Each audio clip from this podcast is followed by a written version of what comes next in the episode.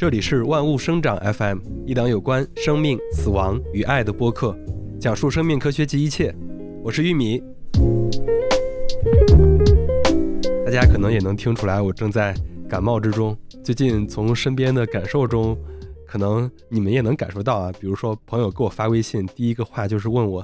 你倒下了吗？”大家如果在公司上班的话，公司上班的朋友发的朋友圈都是：“今天又有哪几个同事没来上班？”最惨的应该还是有小朋友的家庭。北京最近几天，那几家儿童医院的挂号，每天都是排队上百号、上千号的。然后有一张图在朋友圈里流传的非常的盛行，就是北京儿童医院挂号前面等多少多少位那个。从身边的感受来看，呼吸道疾病高发确实是事实。无论是从疾控局的统计数据上，还是从身边人的感受上，都能感受到。比如说，北京疾控。前几天刚发了第四十七周的整个这个疫情的这个统计，它统计的是传染病啊，统计的那一周的传染病大概有七万多名。这个传染病中包含了流感，包含了 COVID-19，就是等等这些的，它一共加起来有七万多，七万多已经是今年包含年初的时候新冠高峰的时候都能算得上。比较靠前的几周了，就是我今天也不是想聊一聊整个这个冬季呼吸道高发，我其实挺想聊一个事儿，是有关大家对免疫债的讨论，因为有媒体用了免疫债这个词，然后就引起了一个争论，就是大部分有点生物学背景的都在讲可能我们的免疫债是怎么样产生的，然后呢，也有一些人就是比较立场先行的一些人。就会说这个词非常的恶毒，它是对过去的一些否定，怎么着怎么着的。那我们今天这期播客呢，我其实还挺想聊一聊这个所谓的免疫债，它到底是怎么形成的，以及它对我们的个人的影响是怎么样的，对群体的影响是怎么样的，以及对接下来我们的一些健康提示，我们该如何的更好的跟我们的这个世界，我们周边的环境。以及我们周边环境里的病原体、微生物，跟它们该怎么相处？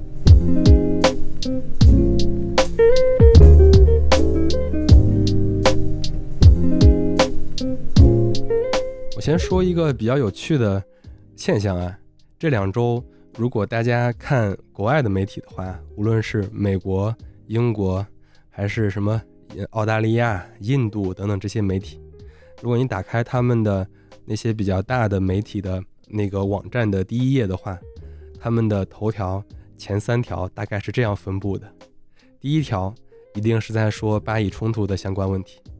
第二条可能是他们国内的某一个重大的新闻；第三条就一定要是标题里就会提到中国肺炎疫情，就是近期的中国肺炎疫情。当然这里面有炒作的成分啊，只不过呃更多的原因是因为。在十一月底的时候，呃，世卫组织他们发了一篇文章，其实就在讲中国北方儿童呼吸道疾病激增等等。这个文章当时主要提的应该是支原体肺炎。支原体肺炎我们前面聊过一期啊，在这儿我就不多解释支原体肺炎它是个怎么回事了。然后，嗯，当然世卫组织讲的这篇文章，嗯，其实重点揭示了，呃，中国现在正在，呃，流行的这些疾病大概是哪些。它的核心观点也非常明确，大概主要是以下几点：第一个是，就说中国这一波疫情，它的病原或者说病因是非常常见的病原体，主要的还是包括流感病毒、新冠病毒以及过去非常常见的肺炎支原体，当然还有一些呃呼吸道合胞病毒，也就是那个 RSV。世卫组织也给出了最近这一次流行或者说这一次。病例激增，嗯，就是整个感觉身边的人都在发烧感冒。这一次流行的最重要的原因是，他给出了一个词叫“免疫差距”，说国内现在正在处于补课阶段。无论中文翻译成“免疫鸿沟”“免疫差距”，还是媒体用的“免疫债”，它基本上都是同一个概念，主要指的是长时间缺乏和病原微生物接触而导致的对该病原体没有免疫力的人增多。免疫鸿沟是一个非常通用的学术名词，呃，然后免疫债比较在媒体上常用。刚才讲的那个世卫组织他发的那篇文章之后，呃，后续 Nature 还发了一篇文章，其实也引用了一些 WHO 文章里边的一些内容。然后他还解释了这个免疫债，因为所谓的免疫债或者说免疫鸿沟，并不是在中国独有的，在其他国家放松疫情管控之后，在之后的第一个冬季，也出现了常见呼吸道疾病的反弹。比如说，在二零二二年的十一月，美国因流感住院的人数也是自二零一零年以来同期最多的。包含比较早放开疫情管控的瑞典，它在二零二一年的冬季也同样遇到了呃流感等等这些呼吸道疾病爆发的时间。对于免疫鸿沟这个讲法，或者说免疫债这个讲法，互联网上，特别是中文互联网上有一些争论。其实最关键的就是认为免疫债这个词可能有一些贬义。特别是有一些人可能会误解，认为免疫债它其实是鼓励人们要主动的跟病原体接触，其实不是这个意思啊，就是他讲说，那这不就是什么不干不净吃了没病这样的概念吗？其实免疫鸿沟也好，或者说哪怕媒体给它叫成免疫债这个词，都不是这个意思。我在这儿大概呃再多强调一句，就是我们这一期节目中的所有。有关免疫鸿沟还是免疫债等等的这些说法，我们指的都是因为严格的防疫措施下，人们缺乏接触一些病原微生物，比如说导致呼吸道感染的病原体，缺乏这样的机会，从而让人群中对这些病原微生物没有免疫力的比例增加。不是说你个人，而是整个群体的比例增加。所以，当疫情防控措施取消或者放松之后，这些病原体导致的疾病就可能会激增。这是。免疫鸿沟这个词的意思，免疫学家商周老师在知识分子上发过一篇文章，来讲什么是免疫鸿沟以及免疫鸿沟的一些应对。他还提了一个观点，是大家不经常提的，比如说不同的病原体在疫情防控后，因为免疫鸿沟的爆发，跟它病原体的属性有非常大的关系。以常见的呼吸道病原体为例，比较常见的情况是，第一种是。呼吸道合胞病毒就是刚才提到的 RSV，它是常见的可以引起呼吸道感染的病原体，绝大多数儿童都会被这种病原体感染。一般情况下症状会比较轻，就和普通的感冒比较类似。只有少部分的免疫力较低的人在感染后才会出现较重的症状，需要住院治疗。在被感染后，人们对这种病毒。通常也就会有了免疫力，百分之九十五以上的都被这个病原体感染过，也都因此有了一定的水平的免疫力。所以对呼吸道合胞病毒来说，绝大多数人迟早会被它感染。但是当新冠疫情期间，人们没有机会接触到呼吸道合胞病毒，一些人，特别是一些新生儿的儿童，他们对这些病毒就没有免疫力，而且他们的数量会随着新冠防控时间的延长而不断增加。等到这个新冠防疫措施放松或取消时，呼吸道合胞病毒的感染就会激增，就像刚才说的，不仅仅是因为它个体对这个病原体的免疫力，而是整个群体对这个病原体有免疫力的比例在下降。还有一种情况就是流感病毒，因为流感病毒几乎是每年都在变异，或者说它无时无刻都在变异，每年流行的这个流感病毒的毒株也不一样，即使你之前被感染过，所建立的免疫力对来年的这个流感病毒几乎也没有什么作用，所以。流感病毒这种属性，它在新冠疫情相关的免疫鸿沟中表现就会和呼吸道合胞病毒很不相同。在严格的风控的新冠期间，人们接触流感病毒的机会大为减少，也就抑制了流感的发生。这也是我们在去年和前年看一些新闻就讲说，今年的这个流感的比例也在大幅下降，主要是人们都。减少了接触，特别做好了防护措施，都戴着口罩，个人的这个防护意识也大大的提高，所以它的流感也在快速的下降。但是当新冠防控放松后，流感病毒它也不会像呼吸道合胞病毒那样爆发，它顶多会回到新冠疫前之前的水平，大概就是今年和二零一九年会差不多。刚才讲的两种都是理论上的情况，当然我们可以看看现实中的情况，比如说。在二零二一年的时候，大概在二零二一年的夏天，各个国家开始接种疫苗。接种完疫苗之后，部分国家已经放松了对新冠的管控和防控措施。比如说日本，在二零二一年十一月份的时候，东京他们就发表了一篇论文，就比较了从二零一七年到二零二一年呼吸道合胞病毒在东京地区的感染情况。大概可以看出来，从二零一七年、一八、一九这三年，在东京地区的呼吸道合胞病毒。导致的这个疾病数量是差不多的，但是在二零二零年，东京地区几乎没有呼吸道合胞病毒的感染病例，但是到二零二一年新冠疫情放开之后，呼吸道合胞病毒感染的病例就开始激增。当然，类似的情况我们刚才也聊到了，比如说美国，比如说瑞典等等这些国家都经历了类似的事儿。另外，还有一些更直观的研究能证明这个免疫鸿沟对我们个体或者群体的一些影响。比如说，在意大利的伦巴底地区，他们的人群对于呼吸道合胞病毒的没有免疫的比例大概是百分之一点四，也就是说，百分之九十八点六的人对 RSV 都是有免疫能力的。但是在新冠疫情放松后的二零二一年，也就是说经过一年多的这个管控，这一比例上升到了百分之二点三，也就是有免疫比例的大概只有百分之九十七点七。大家看着整体的比例还是挺高的，但是对于一个人群或者一个群体能不能形成群体免疫这个事儿，更重要的是看一个一个个的场景。比如说，特别是在一到五岁以下儿童这个群体，比如说在幼儿园里，假如说这个没有免疫的比例这个足够高的话，就很难形成群体免疫。他们也对比了幼儿园的一些数据，在疫情前对 RSV 没有免疫力的。是百分之十五点六，但是疫情后这一比例上升到了百分之四十点五，所以这两者的之差百分之二十四点九就是所谓的免疫鸿沟。这个免疫鸿沟大大损害了群体免疫的形成，所以最后造成的结果是，由于对 RSV 病毒没有免疫力的儿童的数量上升，还有就是儿童中群体免疫效应的降低，让世界各地的新冠疫情管控放开之后。出现呼吸道合胞病毒感染的这个比例在激增，所以在中国出现了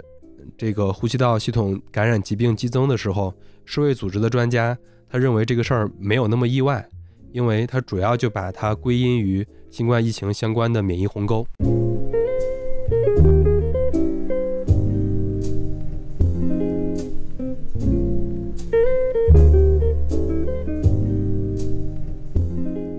在这儿呢，我其实想多提一下，其实现在这个冬天，全球很多国家都在经历呼吸道疾病的高峰。比如说以美国举例，他们也在讲，他们自己正在经历 COVID-19 流感、支原体肺炎的三重流行。比如说一些媒体的报道，俄亥俄州他们也在经历，他们叫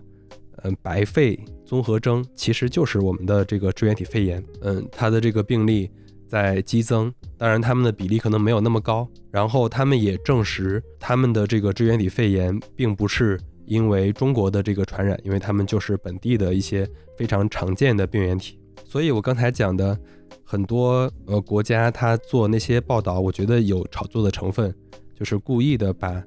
中国的这个呃呼吸道疾病高峰渲染的非常的。有点严重的样子，当然确实很严重啊。就比如说，包括我在内，很多人都处在这个感冒之中。但是它就像世卫组织讲的，它没有一些新的病毒或者新的病原体，它都是过去的比较常见的病原体，只是在这个节点爆发。然后呢，有关免疫债，其实还有几个比较核心的争论。第一个争论是，呃，就是这个免疫债的形成是因为就是一部分人的。这个说法啊说，这个免疫债的形成是因为大家都感染了这个新冠病毒之后，对人造成的免疫系统的破坏的这个影响是长期的。其实它还是那个呃 long covid，就是那个长新冠的那个逻辑。呃，那个逻辑我们在这儿就不下定论，可能是存在的，因为确实长新冠这个事儿本来就是存在的，它可能对我们的身体造成了难以用现在就用科学的定论来说清的一些影响，但是。其实更多的，我自己认为啊，还是因为免疫鸿沟造成的。其次呢，还有一些比较阴谋论的讲，就说这个，呃，免疫债是因为打了新冠疫苗造成的。我觉得这个纯粹是阴谋论，就这个阴谋论是非常的恶毒的。它嗯，不仅否定了新冠疫苗的作用，而且可能还会让人们对注射疫苗这个事儿有更多的顾虑。当然呢，还有一些人。它是这样的一个逻辑啊，就是说，说现在讲免疫债的这些人，他们是否定过去这个三年的疫情防控，然后还是甩锅嘛？甩锅说这全都是疫情造成的，防控造成，戴口罩造成的。我觉得他这个立场也有点说不过去。然后且我们也不是这样来考虑问题的。现在我们就是面临，就是防护过后我们面临的这个病原体感染的这个高峰。这个不但是中国是这样，其他国家也都经历过这个阶段。其次是从客观上来讲，这个冬天你接下来可能很多冬天都是呼吸道疾病高发的时间，我们人是会有这种，呃，算是记忆空缺，就是我们往往会忘了去年这个时候在经历的事儿。事实上，可能每年。都会经历一个这个高峰，只不过在这个高峰的时候，人们集中讨论这件事儿，会放大这个效应。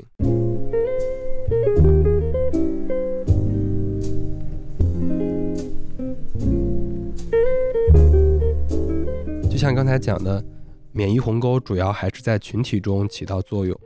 它影响人群体免疫的形成。但是有些人会问说，会不会也会对个体造成影响？就是我们因为在疫情期间。做了比较好的防控措施，我们很难和这些病原体接触上。那么我们在放开之后，重新接触了这些病原体，会不会造成更严重的影响，或者说更严重的后果？呃，其实这个答案是否定的。就还拿这个 RSV 举例，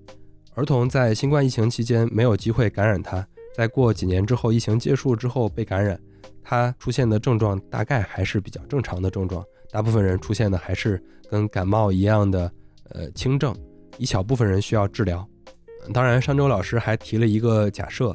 就是因为严格的新冠防控措施，不少人减少了对病原体接触的机会，同时也减少了人和大自然中无害的微生物接触的机会。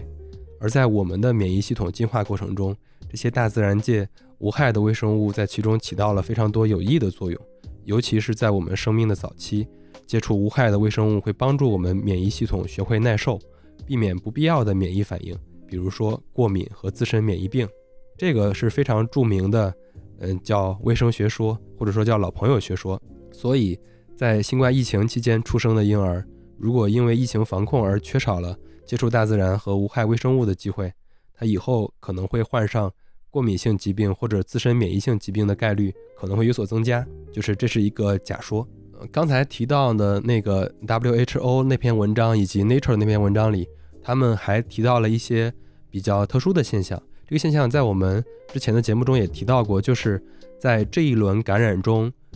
除了常见的流感、RSV、新冠之外，在中国还有一部分人或者特别是儿童里感染肺炎支原体的会比以往要多，就特别是今年比以往要多。这个我们在支原体肺炎那期聊过，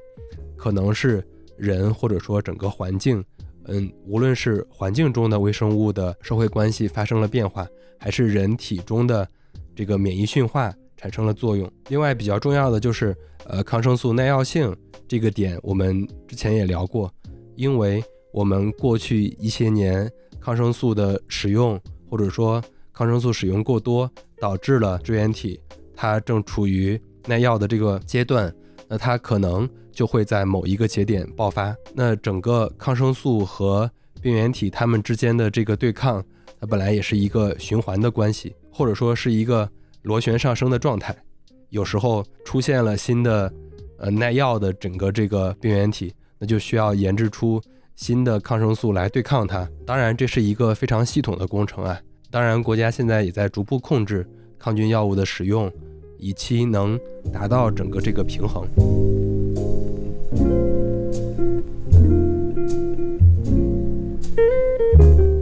最后呢，其实也我觉得可能也是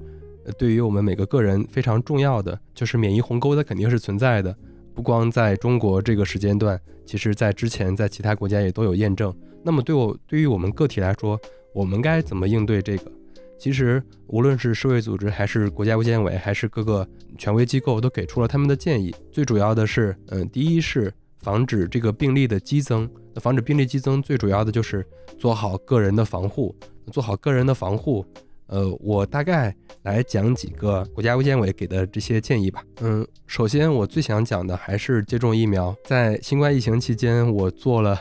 一年多的这个疫苗推广大使（加引号的），每过一段时间就会在朋友圈里来讲，呃，鼓励大家去接种疫苗。在这个节点下，无论是流感疫苗，还是新冠疫苗等等这些疫苗的接种，会对于嗯大家的防护，特别是儿童的防护非常的重要。好多人会问，嗯，就是说已经到流感高发季了，再来接种疫苗来得及吗？其实这个点，无论是中国的专家还是美国的专家，都会给出非常肯定的答案。哪怕是已经到流感季了，再来接种疫苗也为时不晚。特别是流感疫苗，嗯，因为这个疫苗它不是今年才发明的，也不是去年才发明的，它已经用了十几年了。呃，所有的科学研究证明都是能证明流感疫苗是安全有效的，然后且它非常有效的能减少感染、减少发病，甚至能减轻疾病的严重程度。然后在流感高发季节，对于之前没有接种过流感疫苗的人群，接种流感疫苗仍然是最有效的一个防控的方式。所以，无论是国内的建议还是国际的建议，都建议尽早的来接种流感疫苗。其实就是小孩只要是超过六个月都可以来接种流感疫苗，特别是对于儿童、然后老年人和那些有慢性病的群体，来接种流感疫苗之后，它都能来预防发生重症或者说比较严重疾病的风险。第二点，哎，还是老掉牙的戴口罩，就是还是比较鼓励去密集的场所，比如说医院、超市等等这些地方要戴口罩。我不知道大家有没有一种情绪啊，就是感觉今年终于不是新冠的一年了，就把那个口罩给那个埋藏，就是深藏在自己的那个药箱药柜里边。我猜可能很多人跟我一样啊，还有很多新冠期间买的但是还没用的口罩。事实上呢，这个时候来把它用起来还是非常关键的。另外一个就是要经常的开窗通风。当然啊，现在。大部分北方地区都比较冷，嗯，就是在开窗通风的同时，也要注意保暖，不要被冻了。我感觉我就是被冻感冒的。嗯，在新冠期间的时候，嗯，国家包括各个媒体都那个讲过很多次要注意手卫生。其实是因为这个手和病原体接触的面积可能会更大，然后它如果接触这个口、眼、鼻等等这些嗯地方。可能会就把这些病原体传播到这个人体之中，所以保持手卫生非常的关键。其他的还有比如说什么打喷嚏啊，不要对着人打等等，我就不多做强调了，因为这些事儿在新冠期间就我们被教育过很多次。当然呢，这些我们用在这一次流行中，其实还是非常有效的。比较靠后，我其实还挺想来讲一讲这个儿童，特别是流感这个。很多孩子出现症状之后，家长们通常是比较这个烦心的。我大概来来讲一讲整个这个流感的这个过程，可能你就能知道，在这个过程中，你的孩子是处于什么阶段，然后以及可能你现在的应对方式对不对，或者说你着急的到不到点儿上。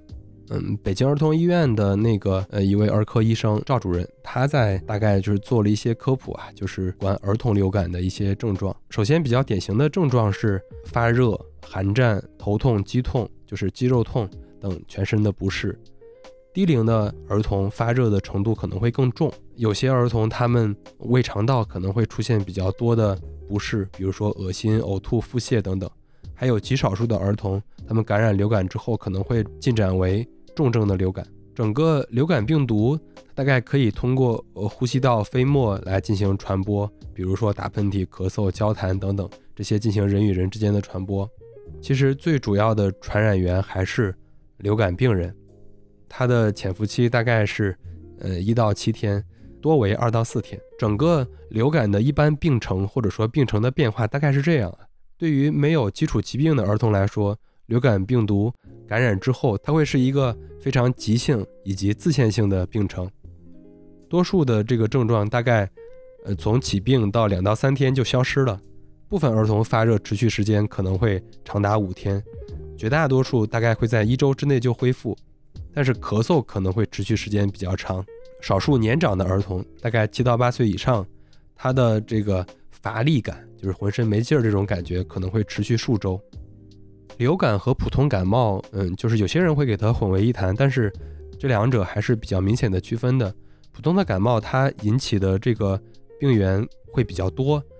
嗯，其中病毒会比较常见，包含什么鼻病毒、腺病毒，还有一些博卡病毒等等，还有一些细菌、支原体都能引起普通的感冒。普通的感冒跟流感最大的区别是，普通的感冒通常症状比较轻，发热也是那种低中度的发热，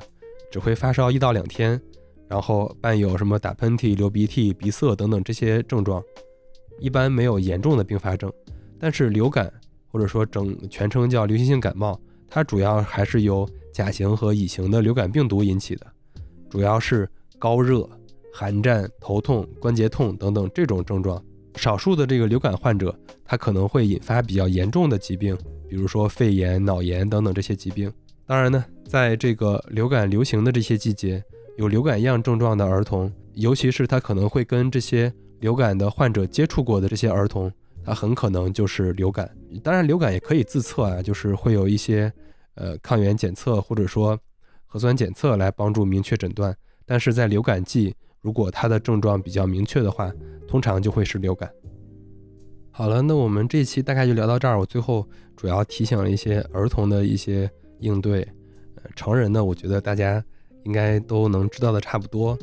我们这一期大概聊了聊，在就是所谓的免疫债或者说免疫鸿沟，其实这个事儿在各个国家疫情管控放开后的第一个冬天都经历了呼吸道疾病的高峰。这中间对于免疫债的讨论。各有各的观点，但是整个对于免疫鸿沟这个事儿，我觉得整个科学界是有共识的。然后目前我们正在经历的呼吸道高峰，其实不只是我们国家是这样，整个世界很多国家都是这样，美国也在经历，欧洲一些国家也在经历。我们能做的，其实就是我们在疫情期间养成的很好的。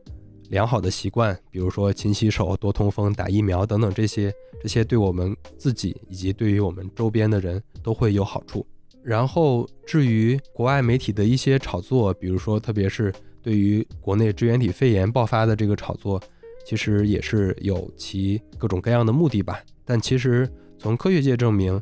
没有形成国家之间的传播。毕竟，因为这个病原体并不是一个新的病原体，各个国家都有。最后我聊的那些。